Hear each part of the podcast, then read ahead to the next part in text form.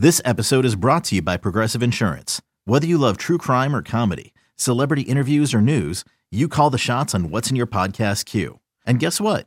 Now you can call them on your auto insurance too with the Name Your Price tool from Progressive. It works just the way it sounds. You tell Progressive how much you want to pay for car insurance, and they'll show you coverage options that fit your budget.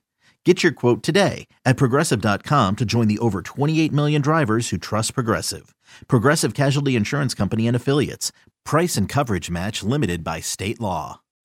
It's the most anticipated WNBA season in history. And you know what that means. Court is back in session. Welcome to Queens of the Court, an Odyssey original podcast. I'm your girl, Sheryl Swoopes. And I'm Jordan Robinson. All WNBA season long, we'll be bringing you interviews with star athletes, analysis on your favorite teams, and lots of hot takes. Order, order in the court. Follow and listen to Queens of the Court on the free Odyssey app or wherever you get your podcasts.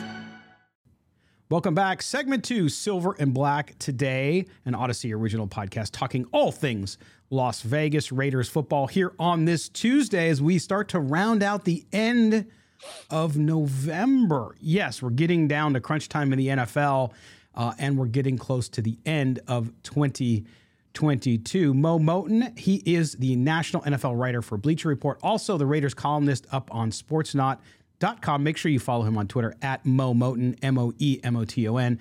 I am at LV Gully on Twitter. We love to interact with you guys, so drop us a note whenever you want.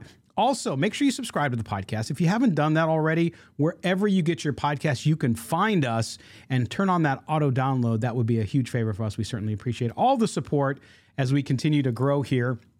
Still behind Mo the Eagles and, and, and Cowboys podcast. Now, the Eagles, I understand, especially with the record and where they're at. The Cowboys, uh, I know Cowboys, big fan base, but help us beat those guys, right? We don't want to be behind those guys. We love those guys. They're team members of ours here at Odyssey.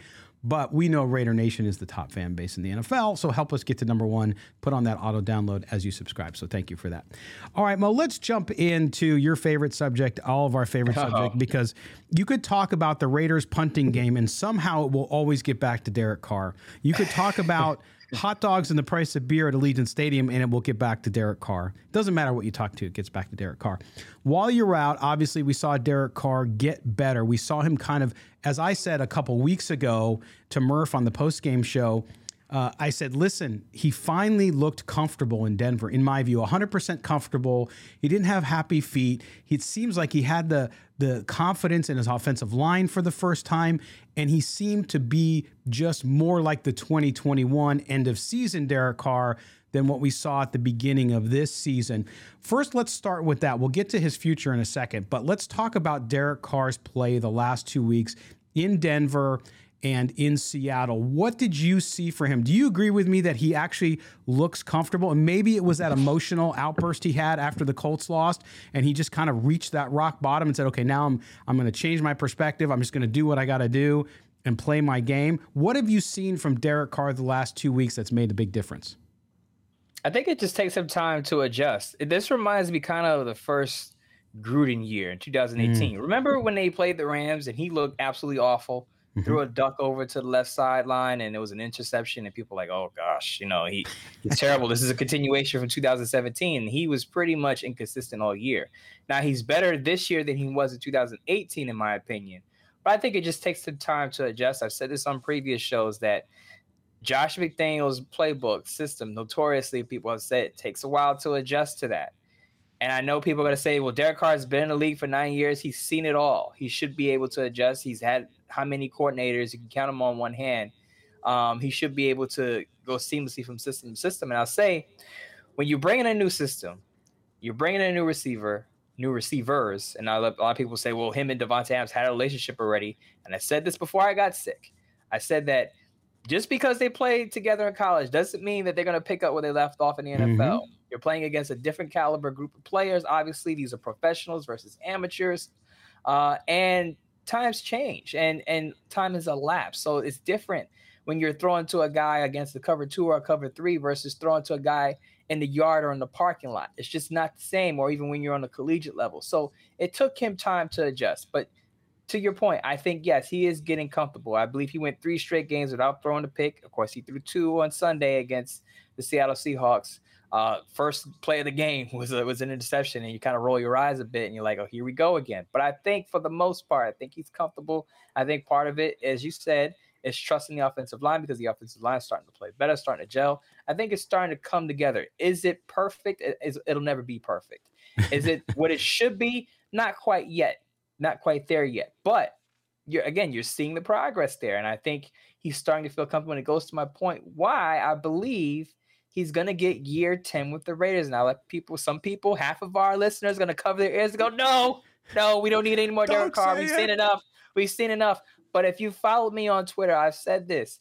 As of today, Tuesday, November what 29th, I, 29th. I believe I believe Derek Carr is going to be back with the Raiders next year. And they're just there's I'm going to get into this, but there are just so many signs from when I when I listen to Dave Ziegler, when I listen to Josh McDaniels, when I see the players hugging him in the locker room after he gets that win in Denver. A lot of people said Derek Carr not a leader in the locker room. The players don't respect him as they respect some of the top quarterbacks around the league. Sure didn't seem like it after that Denver Broncos win. Now I know it's a win, but if you look at DJ Turner's tweet after the game, he said, "We love this man." He didn't have to say that. No reporter stuck a mic in his face and said, "Hey, DJ Turner, how do you feel about your quarterback?" He wasn't forced to say nice things. He took it upon himself to get on Twitter and say, "Look, we love this guy. He's our leader. He's our locker room guy. He's our guy." And I think Dave Ziegler and Josh McDaniels look at that and say, we have a locker room leader. We have a quarterback that can take us far if we have the support around him. Now, I know fans are going to say,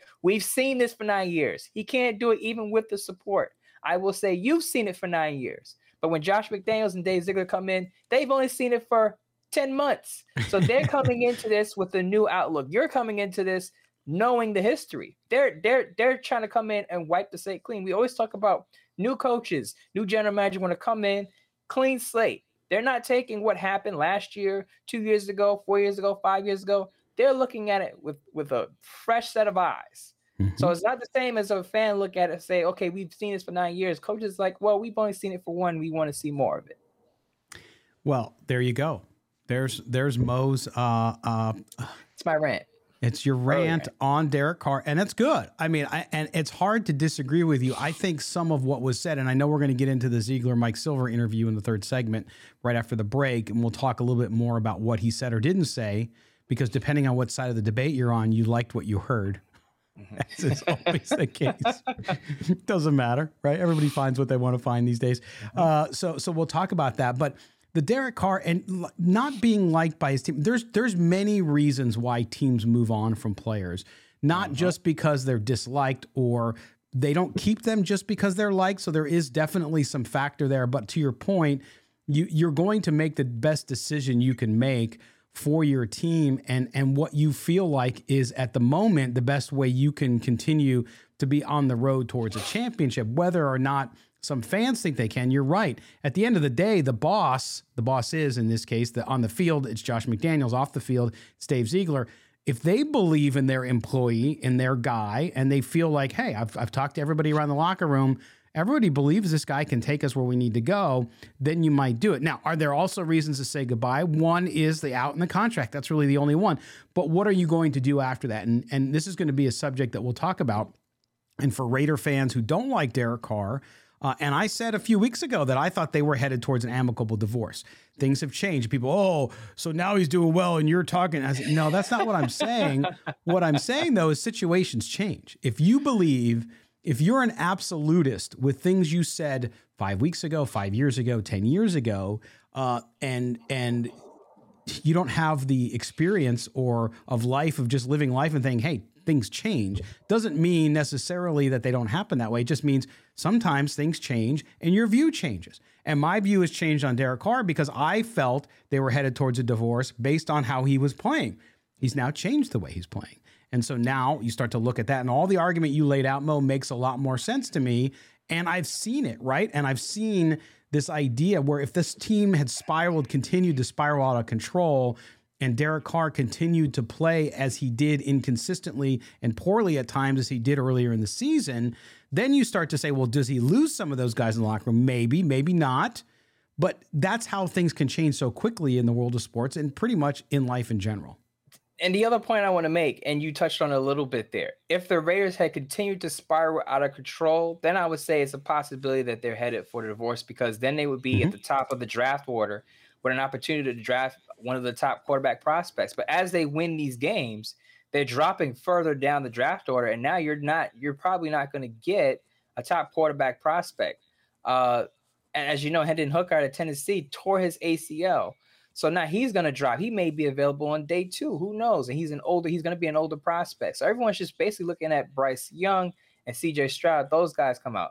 Uh, Levis out of Kentucky hasn't had a good year at Kentucky, by the way. Mm-hmm. Nope. A lot of people still saying, is he a top 10 pick? Is he out, uh, top 20? Is he even a first rounder? I don't even think he's a first round, to be honest with you. Mm-hmm. So th- we're at a point now where the Raiders are sliding back in the draft order. They have a quarterback who's starting to look a little more comfortable. They have a team that still believes in him, and they have their decision makers who are telling you basically that we're going to stick to the process. We believe in the process we're on. We believe in the pathway that we're on. We're not interested in making any wholesale changes. It all all signs point to Derek Carr coming back. I don't know. I don't see how other fans can't see that. Hey, it's Kaley Cuoco for Priceline. Ready to go to your happy place for a happy price? Well, why didn't you say so? Just download the Priceline app right now and save up to 60% on hotels. So, whether it's Cousin Kevin's Kazoo concert in Kansas City, go Kevin, or Becky's Bachelorette Bash in Bermuda, you never have to miss a trip ever again. So, download the Priceline app today. Your savings are waiting. Go to your happy place for a happy price. Go to your happy price, Priceline makes a lot of sense. And i agree with you. Now that is something that we'll we'll talk about too on the mailbag show tomorrow because we got i got as you can imagine mo i have like 80000 questions on derek carr uh, which we'll get to a few of them. And i know i get email messages from some of you, some of you guys that saying hey how come my question wasn't read? We try to get to as many as we can without we like that we like keeping that show short and sweet so that we can talk about subjects. So if it doesn't get in this time, we'll get you next time. Don't worry about it. I promise you. Um, we, but but we should question... just do a show where we just take questions all day. We just do a telethon and we just have like a, a Derek Carr segment, yeah. a Josh Jacobs segment, a Darren Waller segment, a Josh McDaniel segment, and just take questions all day. Yes, we could just do a, a Derek Carr show where we just talk all about Derek Carr. We do we'll do half the show people who hate Derek Carr, and then the other half people who love Derek Carr, and then we'll close it with uh, with Moe and I just passing out uh, because who knows? Uh, but but good conversation on Derek Carr, and and we'll see where this goes the rest of the season. But but the point the signs point that direction, uh, and we'll talk a little bit more about it in the Mike Silver slash Dave Ziegler segment coming up here. Moe, before we go on to the break, we have to obviously touch also on Josh Jacobs monster day on Sunday, unbelievable day. Uh, everybody who had him in fantasy football loved it, 50 points, mm-hmm. something like that, depending on what kind of league you were in. Amazing uh, as well. But here's a guy declined the fifth year option. Now, let's start with the premise that somehow if a team doesn't pick up a fifth year option, that they don't think you're good or they don't have any plans of keeping you. That is not the case. Now, we've talked about that the Raiders probably would move on from him. This was before the season started, based on his injury prone history and things that had happened in the past. So, what does Josh Jacobs do? He comes out and he says, Guess what? I'm going to make this really tough on you, Dave Ziegler and Josh McDaniels. I'm going to have the best year I've ever had. I'm going to lead the league in, the, in, in rushing. Uh, I'm going to take this team on my shoulders, as he's done, in my view and and account for all four of its victories. I know their team wins, but without Josh Jacobs, this team doesn't win four games right now. Um, and so I'm going to make it hard on you. First, dispel this idea that because you decline a fifth year option, that you're no longer interested in the player. Yeah, I think people just take a all or nothing approach. I call Twitter the extreme platform. uh, basically, it was it was a it was a financial decision. They didn't yeah. want to they didn't want to be on the hook for what Josh Jacobs would have been making next year, which is I believe a little over eight million. So they said, look, we're we're not gonna pick up his fifth year option. We'll see how he does in this year, and then we'll basically maybe we'll revisit the negotiating table in the 2023 off season. And if he balls out as he's doing right now, maybe we give him more than eight million. Because uh, I think he's I think he's worth more than that right now because as of today, he is the engine of the Raiders offense. So Yeah. um, I'm not saying he's Derrick Henry, but he is the NFL rushing leader right now. He- I believe he leads with 1,159 rushing yards. Mhm. So he's just as important as, as right now as Derrick Henry is to the Titans offense. So with a player on that level, you say, okay, we'll we'll revisit negotiating contract talks at the end of uh, at the end of the season, and we'll see where he is. The other side of the coin is, let's say Josh Josh uh, Jacobs had some injury issues like a Darren Waller, Hunter Renfrow has had this year, and he didn't play as well. Then his price level goes down. Maybe you still keep him, but you're able to keep him at a lower price. Now this is this bodes well for Josh Jacobs because now he can up the ante. He can go to the negotiating Yeah. table and say, look. Look at what I did this year. Look at my numbers. I, ha- I he's already surpassed his uh, career high in, in yards from scrimmage in 11 games. So he can look at his numbers and say, I'm I'm playing the best football I've played in my career. I deserve now, I deserve north of 13 million a year. Now the Josh Josh uh, McDaniels and Dave Ziegler have to go back to the drawing board and say, okay, do we tag him based on what the franchise tag number is? Do we give him a short-term contract? What do we do? And at this point, now you made a point in the in your last discussion to say sometimes your opinions change based on what happened. Mhm. Coming into the season, I felt like Josh Jacobs definitely wasn't going to come back because of his injury history, and because I thought, and a lot of people thought this too, that the Raiders were going to have a running back by committee. Basically, Zamir White was going to get some touches, Zamir Abdullah was going to get some touches. Derek Carr is still the second leading rusher on the Raiders in terms of attempts, in terms of carries. Derek Carr has the second most carries on the Raiders right now. So this is the Josh Jacobs show as far as the backfield is concerned. So I didn't expect that to happen. So with him being a, now a workhorse and the numbers he's putting up, I would say there's a there's a chance that he could be back, especially if the Raiders.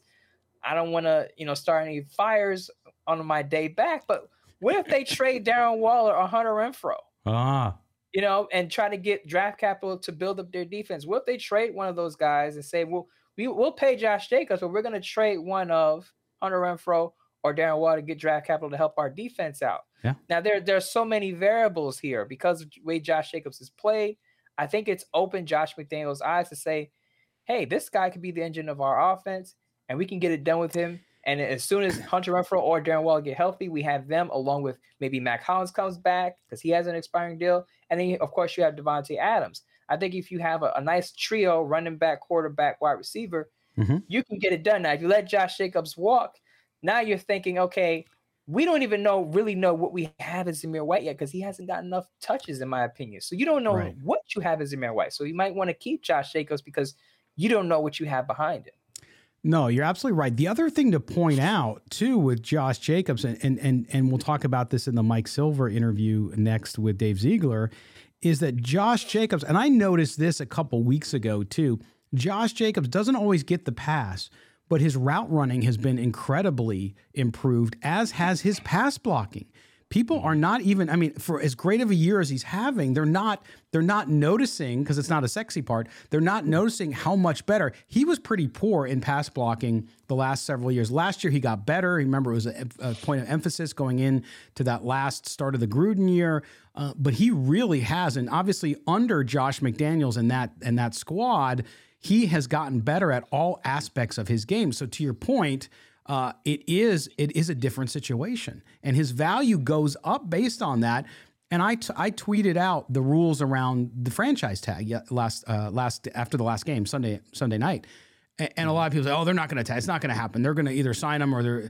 And I'm like, you don't know. It depends where the market goes. Now, I don't expect the running back market to go nuts, but there's there's options, which is why you decline the fifth year option in the first place, right? now, Josh Jacobs can also take the the approach that, hey, look, if my agent tells me and we believe I can get more than the Raiders are willing to pay, why not? You can put feelers out there uh, as you move up towards the Super Bowl and understand what your market value is before you sit down with the Raiders. But he has all the control in this situation right now, other than the fact that the Raiders can tag him. Chances they tag him. I, would say there's a chance. I know people say it's not going to happen, but I will say that some teams franchise tag a player not with the intent to have him play out the year on the tag, but as a Right. placeholder so that they can negotiate over the summer because you have mm-hmm. that, I believe it's a July 15th deadline to, to come to terms with that player who's been franchise tag on a long term deal. So sometimes they just use the tag as a placeholder because they intend to get a deal done. It's not because that player is going to play out on the tag. So I would say if you're thinking, oh, there, there's no chance that they tag Josh Jacobs, I would say there is a chance, especially if they plan to sign him to a multi-year deal. The other point I want to make is a lot of people are saying just pay Josh Jacobs, and it's not that easy. as I just said, that he's putting up career numbers right now, and and as I said, as a running back, you understand the nature of your position. It's the most physical position on the offense side of the the offensive line you uh, any NFL player can get hurt on any play, but especially at the running back position where there's so much turnover. I would assume Josh Jacobs doesn't want to play out a year on a one year deal. I'm sure he wants a multi year contract for that financial stability because he understands what his previous injury history was. Yeah. He wants to get paid and have that security. So people are saying just pay Josh Jacobs to get it done, but they're not contemplating what does Josh Jacobs want? Because that's going to play, that's a major part in these negotiations that Dave Ziegler may have a set number that he's willing to pay, and Josh Jacobs may have a set number that he's willing to play for. Right. So if they don't meet eye to eye on those numbers, you're going to have a problem. And as I said, as he piles up these numbers, his price goes up, up, up, up, up. And he could probably command. I, I wrote this in a piece on Bleacher Report on Sunday night. He could probably command north of 15 million a year yeah. at this rate and be the top paid running back over Christian McCaffrey. I believe is a shade over 15 or 16 million. But mm-hmm. Josh Jacobs could probably eye that number. And if Dave Ziegler is not willing to pay that much, then you have an impasse. You do. And not only that, but you have to consider the needs of the team, which they still have to address. You don't know what's going to happen with the draft. To your point about the franchise tag, why I like it, even in that case, it just buys you time to negotiate with the player. But exactly. but to my point, is they need a lot of bodies on defense, Moe. There's going to be a lot of mm-hmm. turnover. I know the defense played better. They still gave up 34 points. This yep. defense has to get a lot better. They have to do that through the draft. And oh, by the way, on offense, you still have question marks. You not only talked about Darren Waller, but they still need that speed guy. They need that over the top guy uh, at a wide receiver position. No matter how good Mack Hollins, even if he comes back, there's still opportunity to get better on offense. And so you can't give a guy money uh, after week 11 not knowing what else is going to transpire. Not only that, but God forbid something happens and he gets injured uh, or something goes down and you just gave him a big deal. I mean, they did that with Darren Waller in the offseason coming off an injury, and look what happened. So, to your point, you have to be very cautious for both sides. Both sides need to represent themselves and look out for their best interest. No question at all. All right. We're going to take our final break. When we come back from this break, we're going to talk about the Dave Ziegler interview. Dave Ziegler doesn't do a ton of interviews unless they're on Raiders media, which you basically get uh, what you get there. Good stuff, but but obviously uh, uh, state-run press. Uh, so he did an interview with Mike Silver on the Open Mic Show. We're going to talk about that, what we can glean from that conversation around the Derek Carr situation, around Josh Jacobs, around the building of the Raiders as well. So we'll be back. We'll talk that. It's Moe Moton, Scalco Branson. This is Silver and Black today, the Tuesday edition, an Odyssey original podcast. Don't go anywhere. We are coming right back.